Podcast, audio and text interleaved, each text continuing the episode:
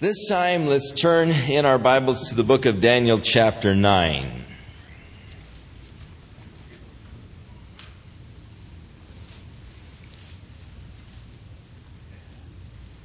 In the beginning of chapter 9, we have a very keen insight to this man, Daniel. And we understand why God has declared of him that he was greatly loved by God. For Daniel greatly loved God and he loved the Word of God. And his obvious knowledge and love for the Word is revealed here in the ninth chapter. As he understands the plight of the nation Israel,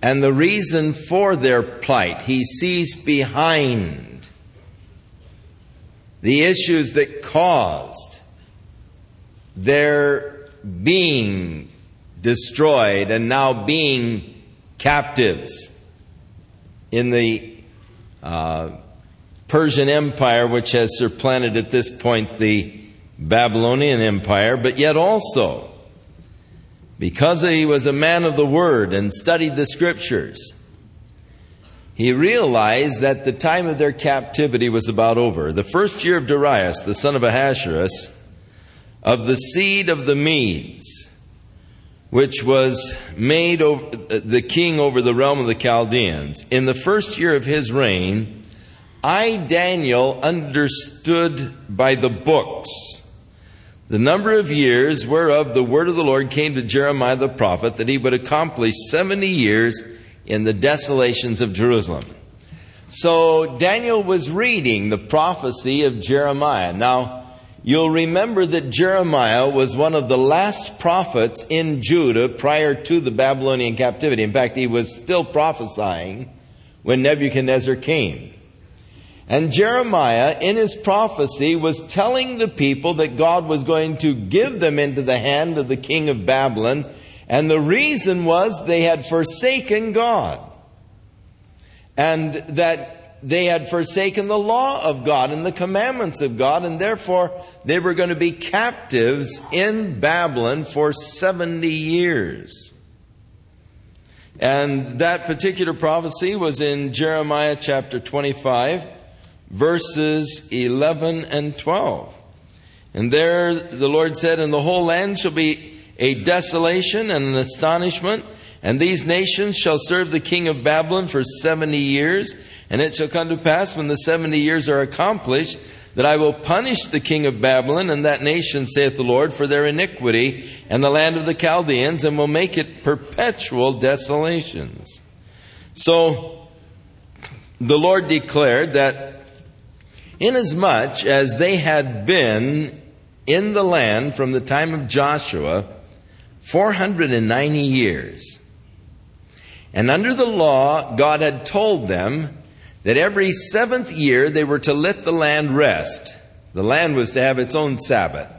Every seventh year they were not to plant it, but they were only to eat that which grew wild and so forth, uh, and gather up in the sixth year. The Lord would give them such a uh, abundant harvest in the sixth year, it would carry them through the seventh.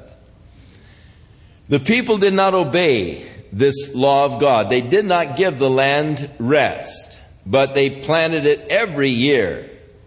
And so God said, You've been in the land for 490 years. You've never given it its Sabbath. It's got 70 years coming. So I'm going to kick you out of the land for 70 years so that it can have its Sabbaths and then after 70 years, you come back, come back into the land. So the 70 years of captivity prophesied by Je- Jeremiah are about over. Daniel realizes this. He's been reading the prophecy of Jeremiah. He realizes that the time of the captivity is about over. And so he set himself, his face unto the Lord, to seek by prayer and supplications with fasting and sackcloth and ashes. So he set himself aside for a period of intensive prayer and waiting upon God and seeking God for the nation. Now, the prayer of Daniel is remarkable. And in it, he surely sets forth the clear understanding that he has of the ways and the purposes of God. And it is interesting that he does not seek to condemn God at all for the calamities that have befallen the people, but he acknowledges that these things have happened unto us because we were guilty, we turned aside from you, we went our own wicked ways. Now, uh, so many times people want to blame God for the judgments that fall upon them for their own wickedness. As we pointed out a week or so ago, God tells us not to do a particular thing. If you do it, God said you're going to hurt. So we do it and then we get hurt and then we say, Oh God, that isn't fair to hurt me. Well, God didn't hurt you. He just told you what be, would be the consequence of a particular action. Now, if you want to just defy God and go ahead and do it, then don't blame God for the fact that you got hurt. And yet, this is what people are so often doing. Now, Daniel did not have any of this recrimination against God, but acknowledged that everything that had happened to them happened to them because they were guilty before God. They had forsaken God. Notice, I prayed unto the Lord my God, made my confession, and said, O Lord, the great and awesome God, who keeps his covenant and mercy to them that love him and to them that keep his commandments. We have sinned. Now, Daniel isn't pointing the finger at others in a holier than thou kind of thing and said, God, they're horrible sinners. They did this. But he places himself. We have sinned. And identifies with God's people who had sinned against God. We as a nation have sinned.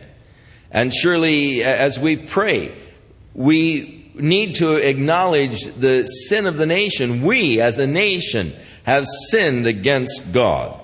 We've committed iniquity. We've done wickedly. We've rebelled, even by departing from your precepts and from your judgments. Neither have we hearkened unto your servants the prophets. Now, he had, of course, had been reading Jeremiah, and he read how that when Jeremiah came and prophesied to them, they threw him in the dungeon. And he, he, he, recognizes how that they so totally failed to listen to the warnings of God. We have not hearkened to your servants, the prophets, which spake in your name to our kings and our princes and our fathers and to all of the people of the land. O Lord, righteousness belongeth unto thee, but unto us confusion of faces. Lord, you, you're all right.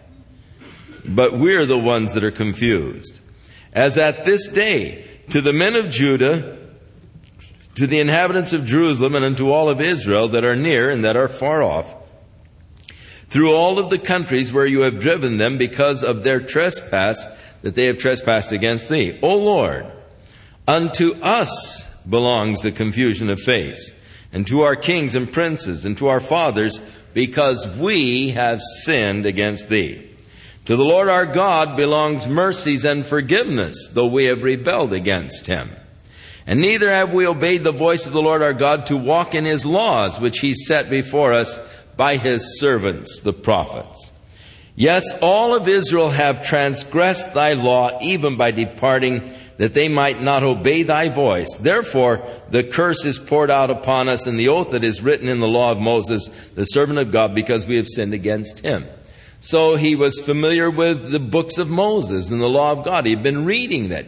He says, God, we've transgressed. And now you've done those things that you said you would do in the law of Moses. And of course, the Lord in the law of Moses did uh, declare that if they would turn away from God and seek other gods, that he would allow them to be driven out of the land and all. So Daniel recognizes that all of these things have happened to us because we are guilty. We have failed. You've confirmed your word which you spake against us and against our judges that judged us by bringing upon us the great evil, for under the whole heaven hath not been done as hath been done unto Jerusalem. Actually, no city has been so devastated as was Jerusalem.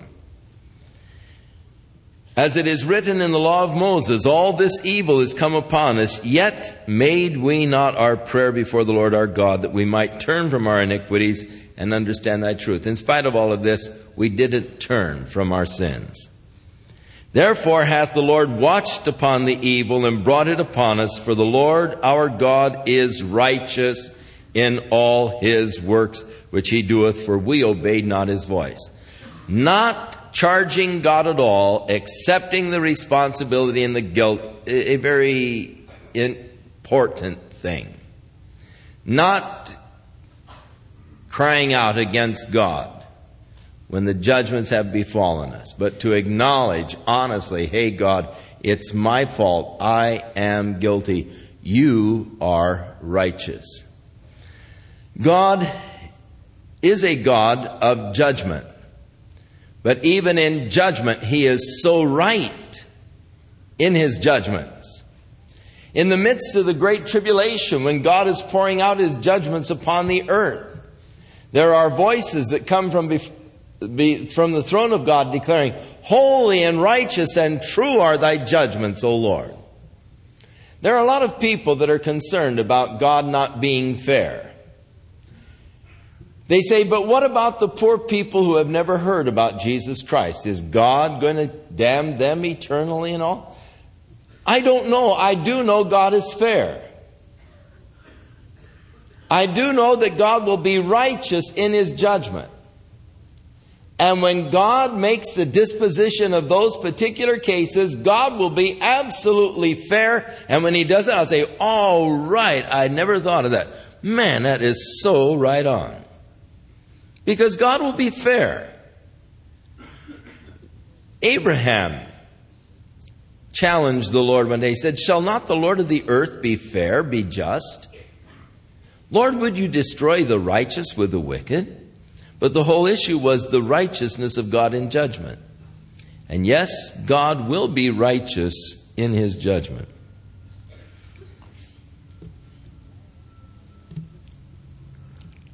And now, O Lord our God, that thou hast brought thy people forth out of the land of Egypt with a mighty hand, and you've gotten renown as at this day. We have sinned, we have done wickedly. O Lord, according to all your righteousness, I beseech thee, let your anger and your fury be turned away from thy city Jerusalem, thy holy mountain, because for our sins and for the iniquities of our fathers, Jerusalem and thy people are become a reproach to all of those that are round about us.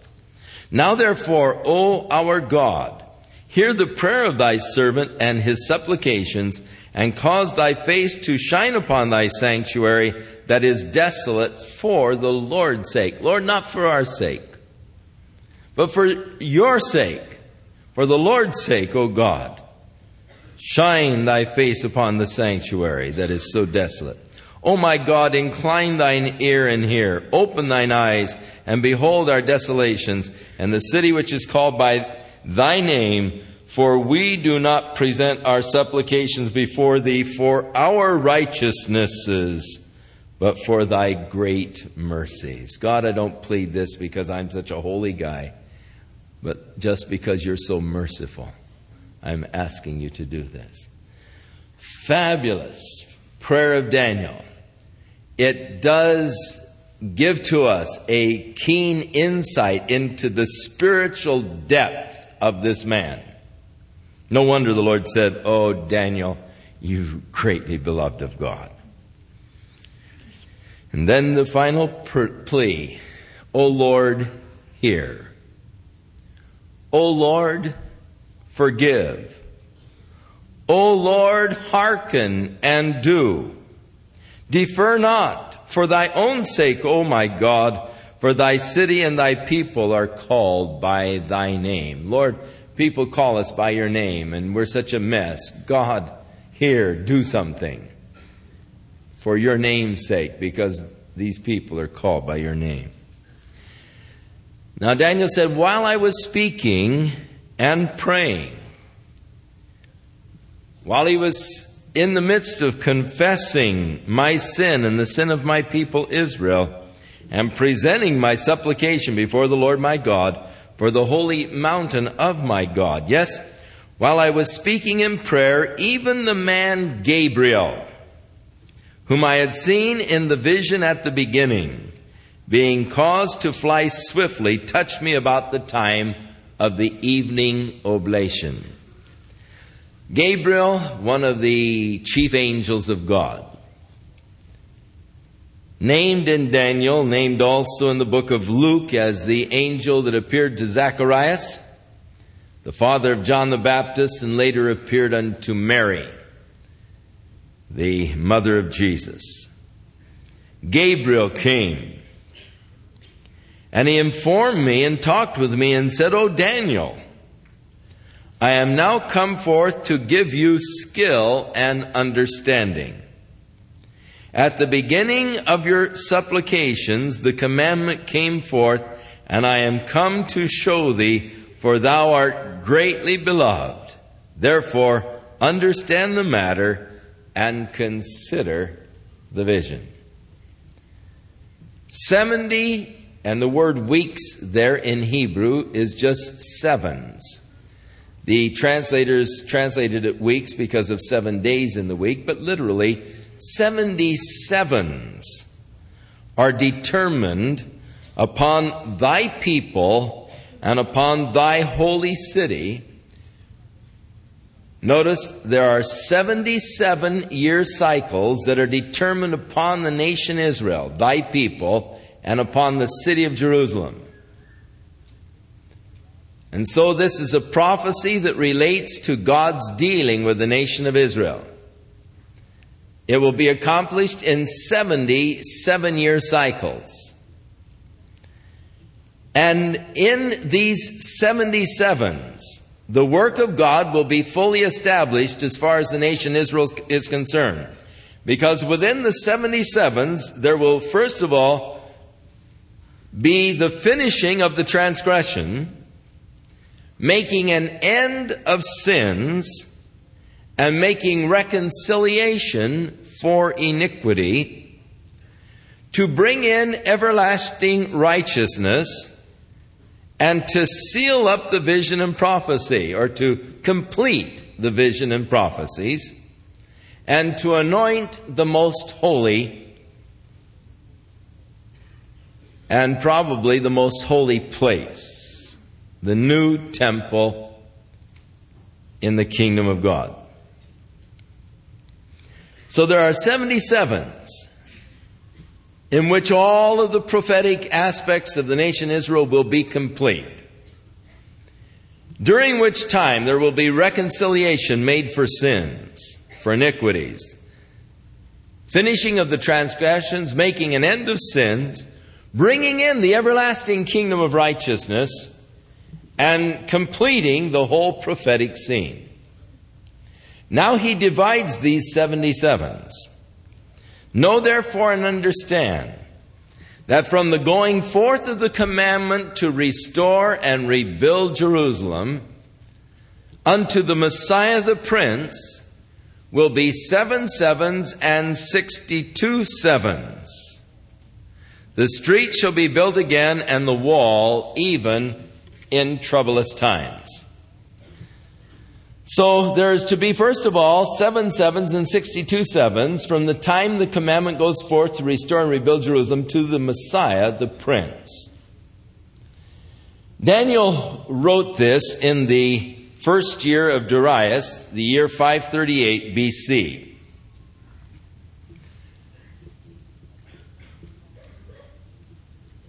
About 95 years later, in the year 445 BC, the commandment was finally given by Artaxerxes to Nehemiah to restore and rebuild Jerusalem.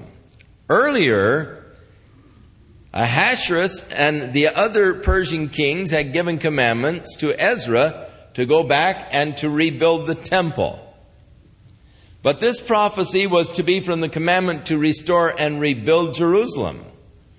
Though the temple was rebuilt, the walls of the city were still torn down and the houses were still destroyed.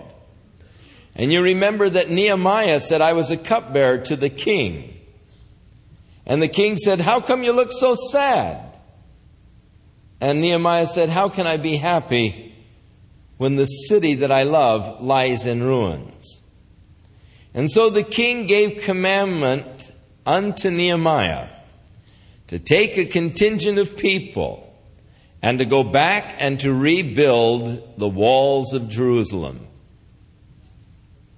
445 BC, in fact, according to records that were found by Sir Rawlinson in the palace of Shushan, that order was given in March 14th, 445 BC.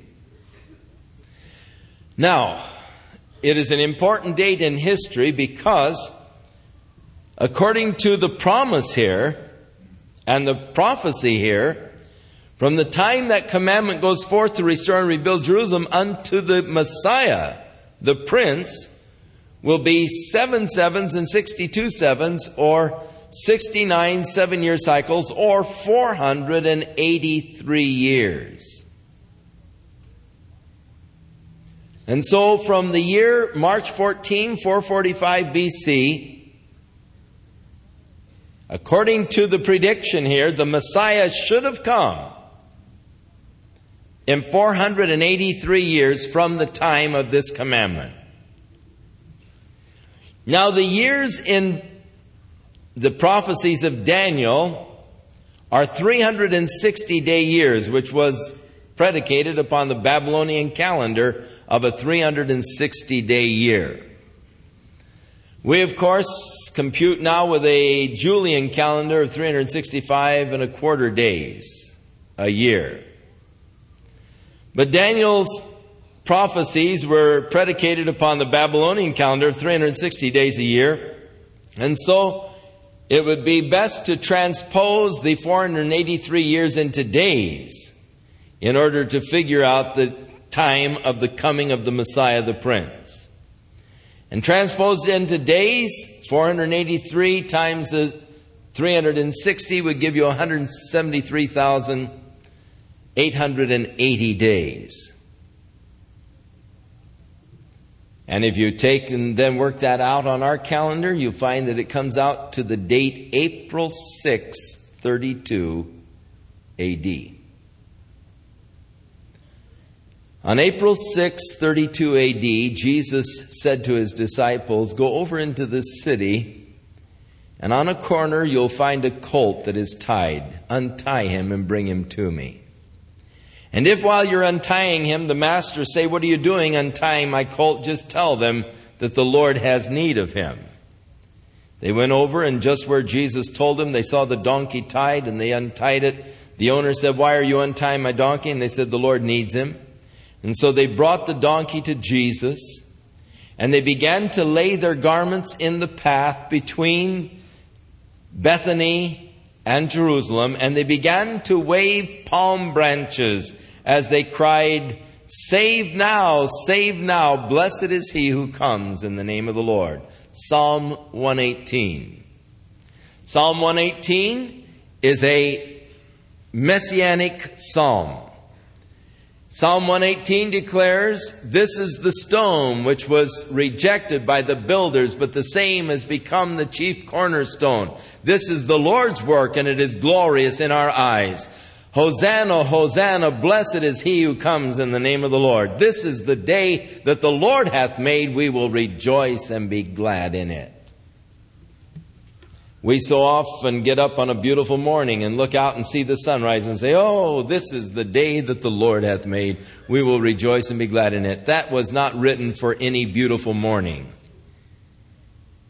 That was written for one special day the day of God's salvation for the world, the day that the Messiah would come.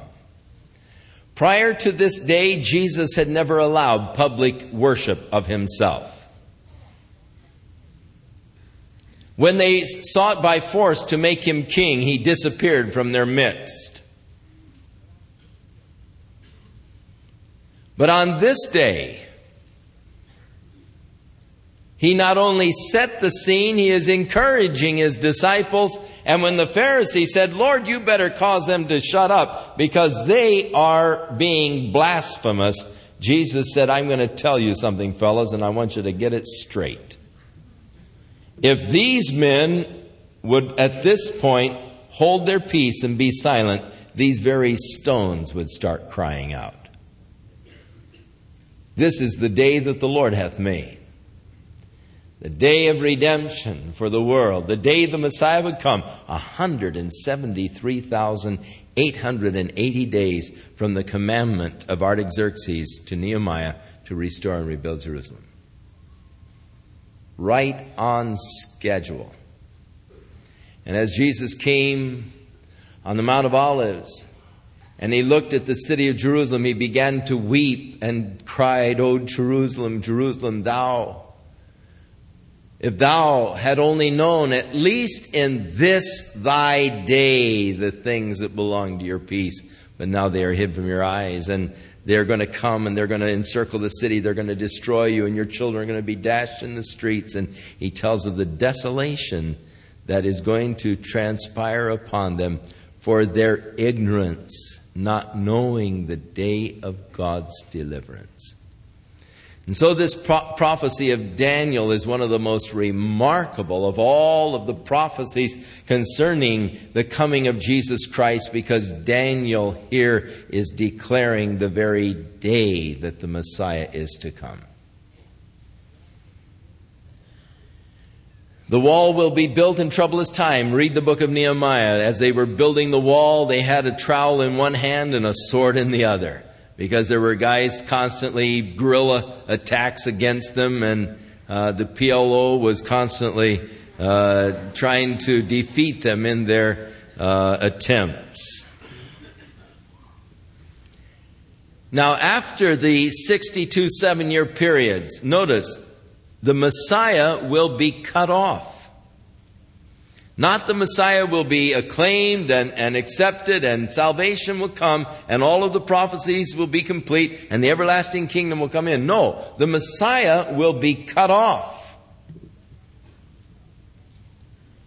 But not for himself. That phrase, but not for himself, is literally, and receive nothing for himself.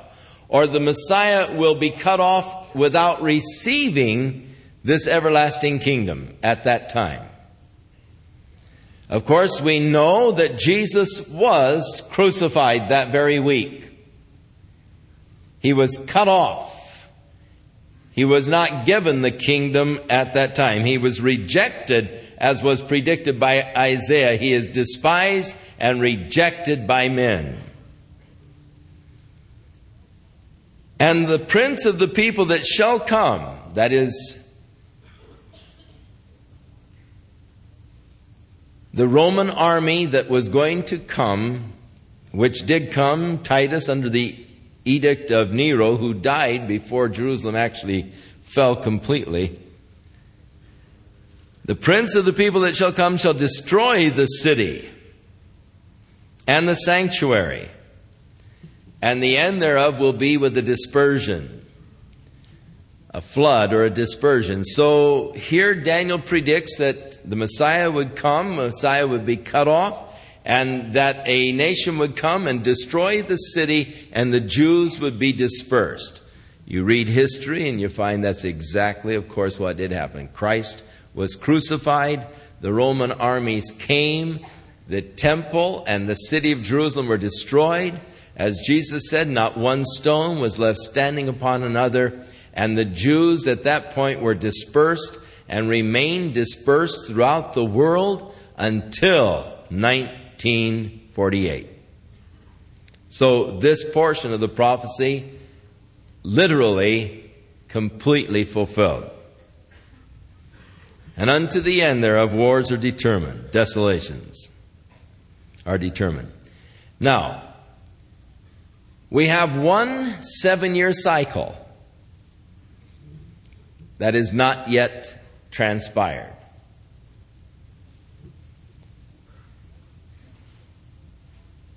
Seventy sevens are determined upon the nation Israel. These 77s were to begin at the commandment to restore and rebuild Jerusalem, 445 BC. They were to culminate in the coming of the Messiah, that is, 69 of them.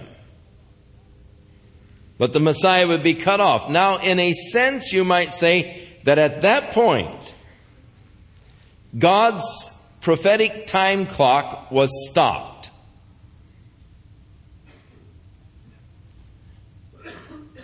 And has remained stopped. But now we have another event which will signal the beginning of the time clock once again, the beginning of the 70th seven or the last seven year cycle.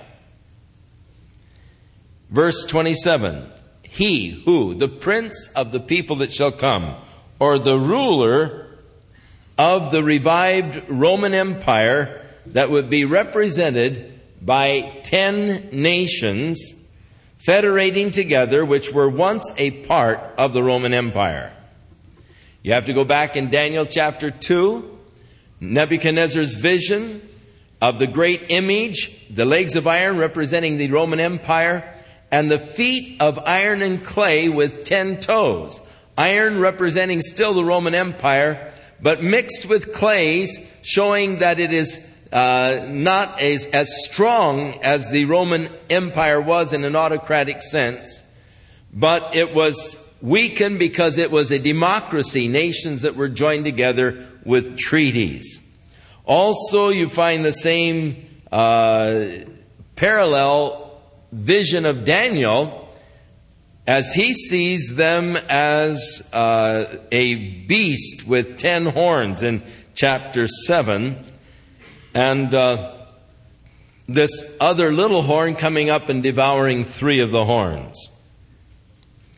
So, the leader that will arise over this ten nation confederacy related to the Roman Empire are called by many Bible scholars as the revival of the Roman Empire, will confirm the covenant with many for one week. Not with all of Israel, but with many of them. Now, there are today in Israel a very divided feeling as far as uh, God is concerned and, and religion is concerned among the people of Israel.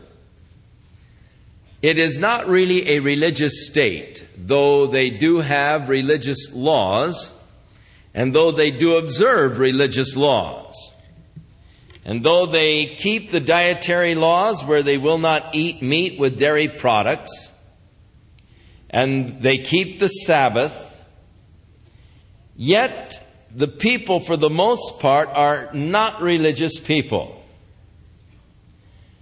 The reason why these laws are in effect is because of the whole political setup in Israel with two major parties, the Labor Party and the Likud Party, but neither of them strong enough to form a coalition in the government on their own.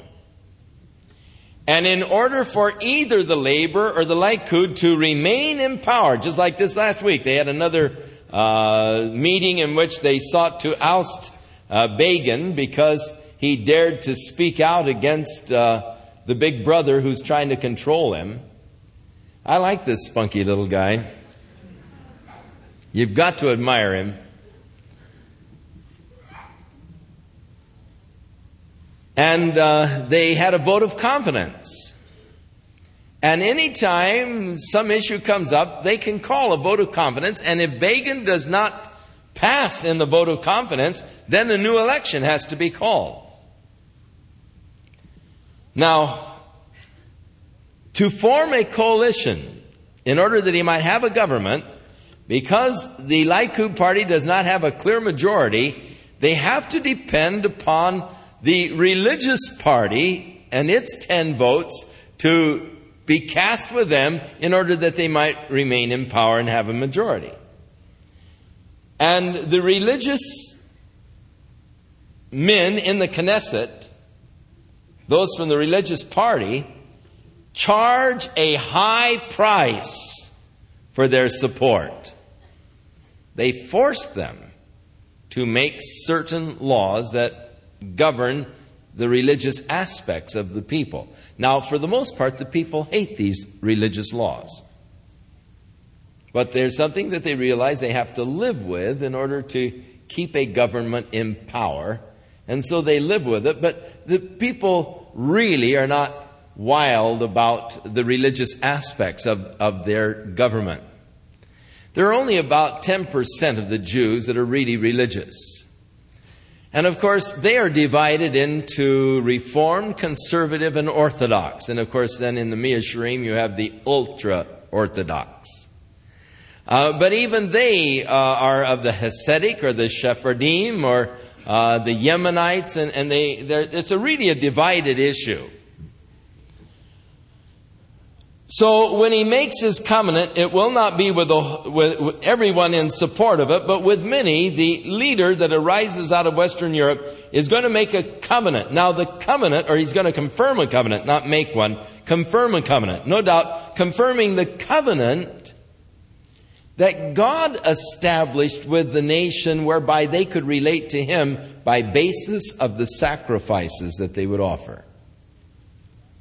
Now, the ultra Orthodox desire to rebuild the temple and begin the sacrifices again. But you ask the most of the Jewish people about rebuilding the temple, they'll say, Oh, I hope they don't. Because if they rebuild the temple, then some fool is going to want to offer a lamb as a sacrifice. And that would be horrible. And that's the general opinion of the general public. But the ultra Orthodox are desiring greatly to rebuild the temple and to begin sacrifices again. And so that's a very divisive issue. And so he will confirm the covenant. That is, will allow them the right to rebuild the temple. Now, how can he do that with the Dome of the Rock Mosque, no problem. It would appear that the site of Solomon's temple was not there at the Dome of the Rock Mosque, as we dealt with Ezekiel chapter 42. But the Dome of the Rock Mosque sets over what was the outer court of Solomon's temple. North of the Dome of the Rock Mosque a large, vast, flat area, perhaps as much as 10 acres, in which they can easily rebuild their temple and never disturb the holy Muslim site. I'm certain that this will be the suggestion. In John's vision of the new temple, Revelation chapter 11, where John is ordered to measure it, the Lord said, Don't measure the outer court. It's been given to the pagans. In Ezekiel, when he sees the temple, he says, And there was a wall, 500 meters, to separate the holy place from the profane. And so, I believe that a wall will be put up along the north porticles of the Dome of the Rock Mosque and the Jews will be allowed to rebuild their temple and will begin their sacrifices again. And when that covenant is confirmed by this European leader, at that point, the last seven year cycle will begin, the 70th seven, the final seven year cycle, which at the end will bring in the everlasting kingdom. It'll complete the whole prophetic picture, and the most holy place will be anointed, and the kingdom of God established upon the earth. So he will make, or he will confirm the covenant with many for one week, the 70th week, or one seven year cycle. And in the midst of this seven year period, or after three and a half years, he shall cause the sacrifice and oblations to cease. And for the overspreading of abominations, he shall make it desolate, even until the consummation or the final consummation of the age, and that which is determined shall be poured upon the desolate.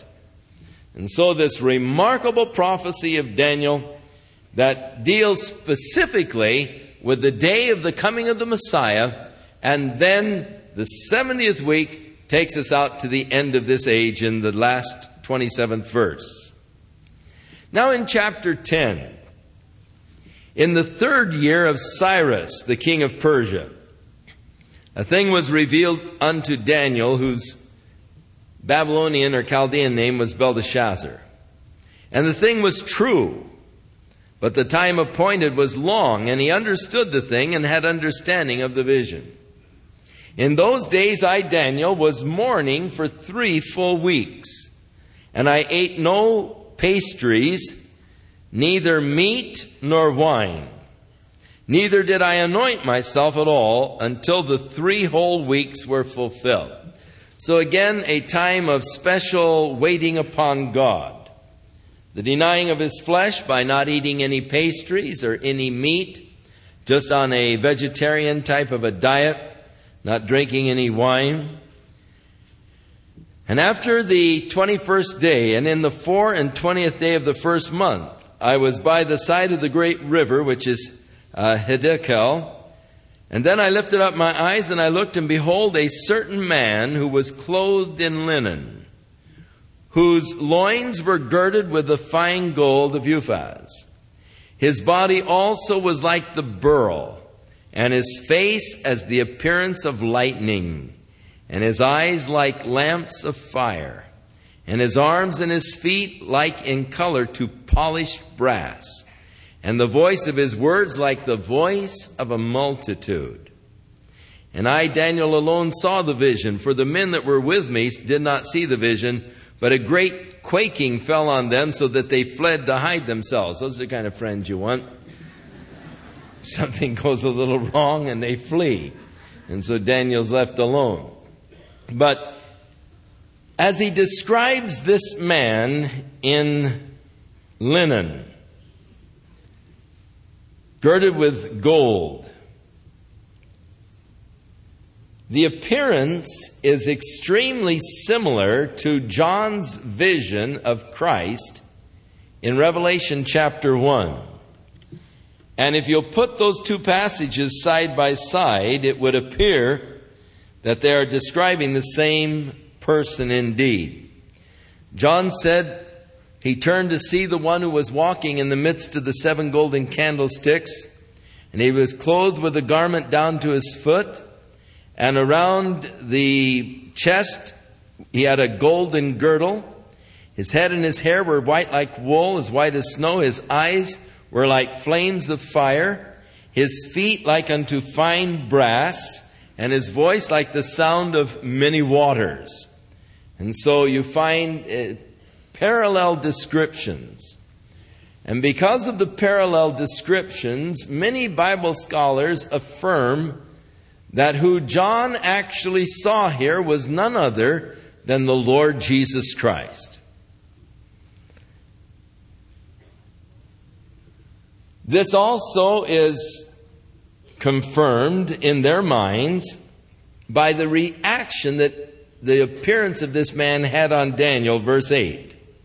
Therefore I was left alone and saw this great vision, and there remained no strength in me, for my comeliness was turned into corruption, and I retained no strength. The effect of seeing him, it was just devastating to Daniel. He would just became weakened, no strength, and, and his beauty just turned into uh, corruption. Uh, this is the effect of any man who has a real vision of God.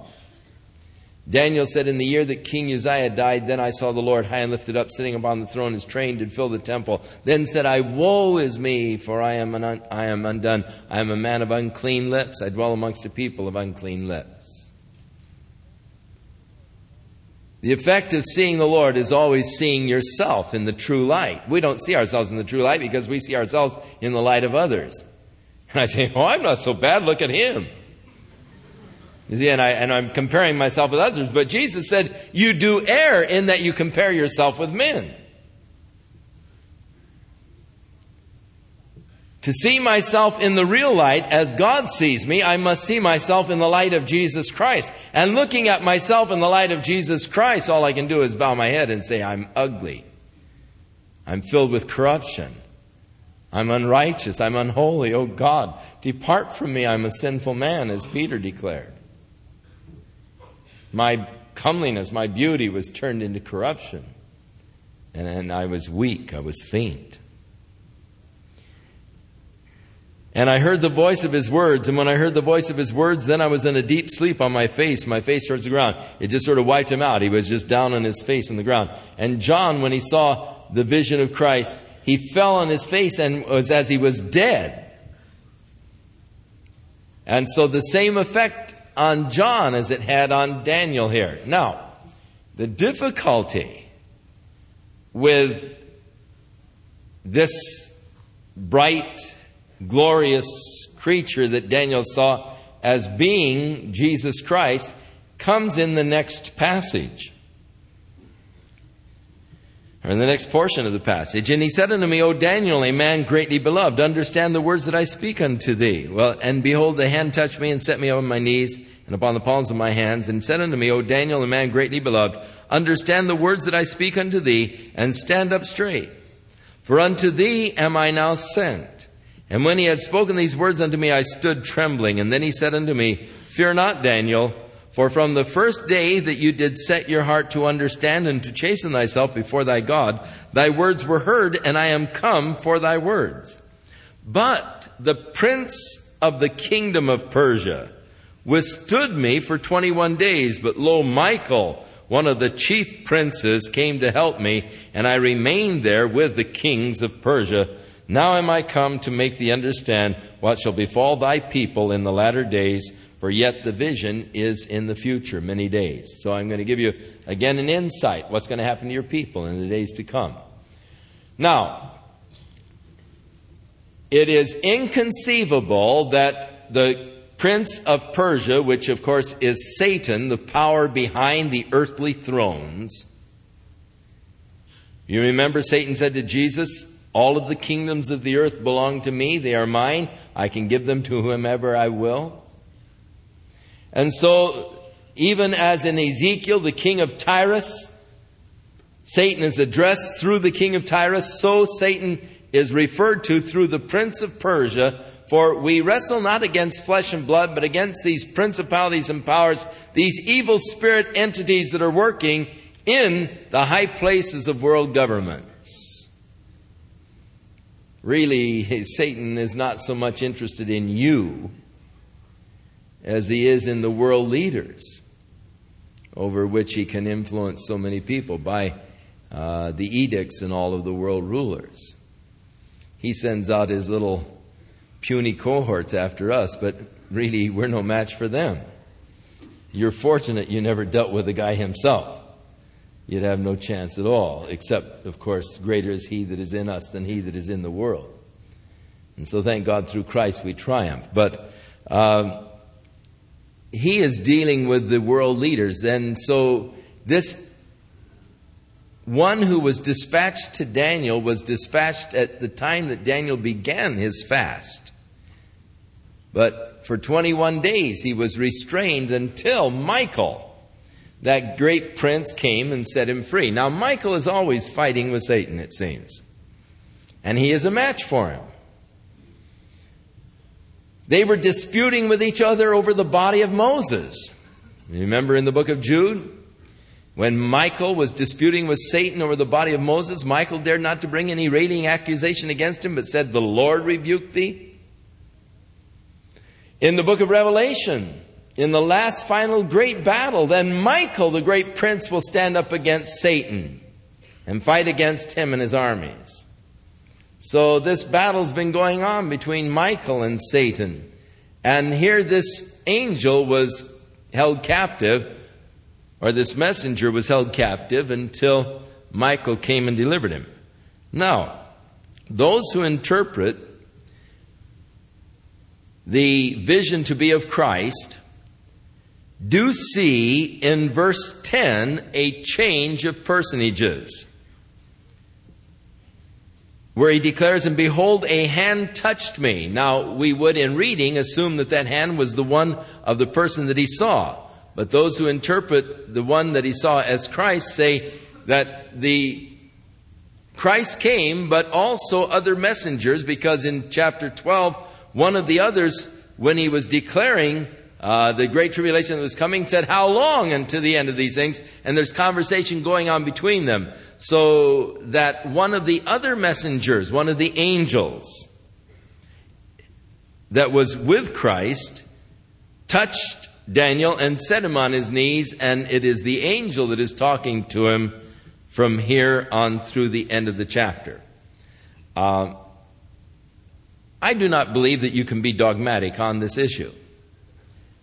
It would certainly appear that this is the description of Jesus Christ, especially as compared with Revelation chapter 1. And I tend to lean in that direction, and I do see the change of persons in verse 10. Uh, it, it, does appear that that is likely. Uh, I, there is no other angel so described as uh, is this personage described. And uh, because it so parallels the description of Jesus Christ, it would appear to me that it is none other than Jesus Christ. However, uh, that's a matter of, of opinion, and um, you can take it for what it's worth. But the main thing is that Daniel is to be given now understanding of the things that are going to take place towards the end. And when he had spoken such words unto me, I set my face toward, toward the ground and I became dumb, speechless. And behold, one like the similitude of the sons of men touched my lips. You see, there are other persons here. Then I opened my mouth and spake and said unto him that stood before me, O my Lord, by the vision my sorrows are turned upon me, and I have retained no strength. I, am wiped out. God, you know, because of these visions, I just wiped out. I, you know, don't show me anything else. I can't take it. I'm just, I'm totally, I'm, I'm, I'm, I'm beat. I've had it. For how can thy servant of this my Lord talk with this my Lord? For as for me, immediately there remained no strength in me, neither was there any breath left in me. Remember, and John fell at his feet as dead. And so he describes, I had no strength, there was no breath, I was just I wiped out. Then there came, then there came again and touched me one, and you see there are several personages here, like the appearance of a man, and he strengthened me. And he said, O man greatly beloved, fear not Peace be unto thee. Be strong. Yea, be strong. Glorious word of faith. And when he had spoken unto me, I was strengthened and said, Let my Lord speak, for you have strengthened me. Daniel says, Hey, I can't talk with you. I've had it. You know, I, am wiped out. I have no strength. And so he touched him and said, Be strong. Be strong. And he says, Okay, now you can talk. I'm strengthened. And then he asked Daniel, Do you know why I have come to you? Knowest thou wherefore I am come unto thee? And now I will return to fight with the prince of Persia. Hey, I'm going to head back into the battle. That thing was going great, and I'm going to get back there, you know. With the prince of Persia. And when I am gone forth, lo, the prince of Grecia shall come. So the prince of Persia is going to be replaced by the prince of Grecia. But I will show thee that which is noted in the scripture of truth. There is none that holdeth with me in these things but Michael, your prince. Now, he begins to reveal unto Daniel these things that are going to transpire as far as the future is concerned. And, and here, Daniel gets into such interesting details that um, many of the Bible's uh, critics uh, have a difficult time with the 11th chapter of the book of Daniel, and they say that it was actually written in the year 166 uh, BC, after all of these events took place, because it was impossible that he could have written of these events until they had happened. However, that's, of course, quite a miracle in itself because the Septuagint version, uh, version the Septuagint version was made in uh, about 220 or so BC. And in the Septuagint, the book of Daniel is included. They accepted it as written by Daniel and as authentic. Uh, at least uh, 60 years before these critics say the book of Daniel was written.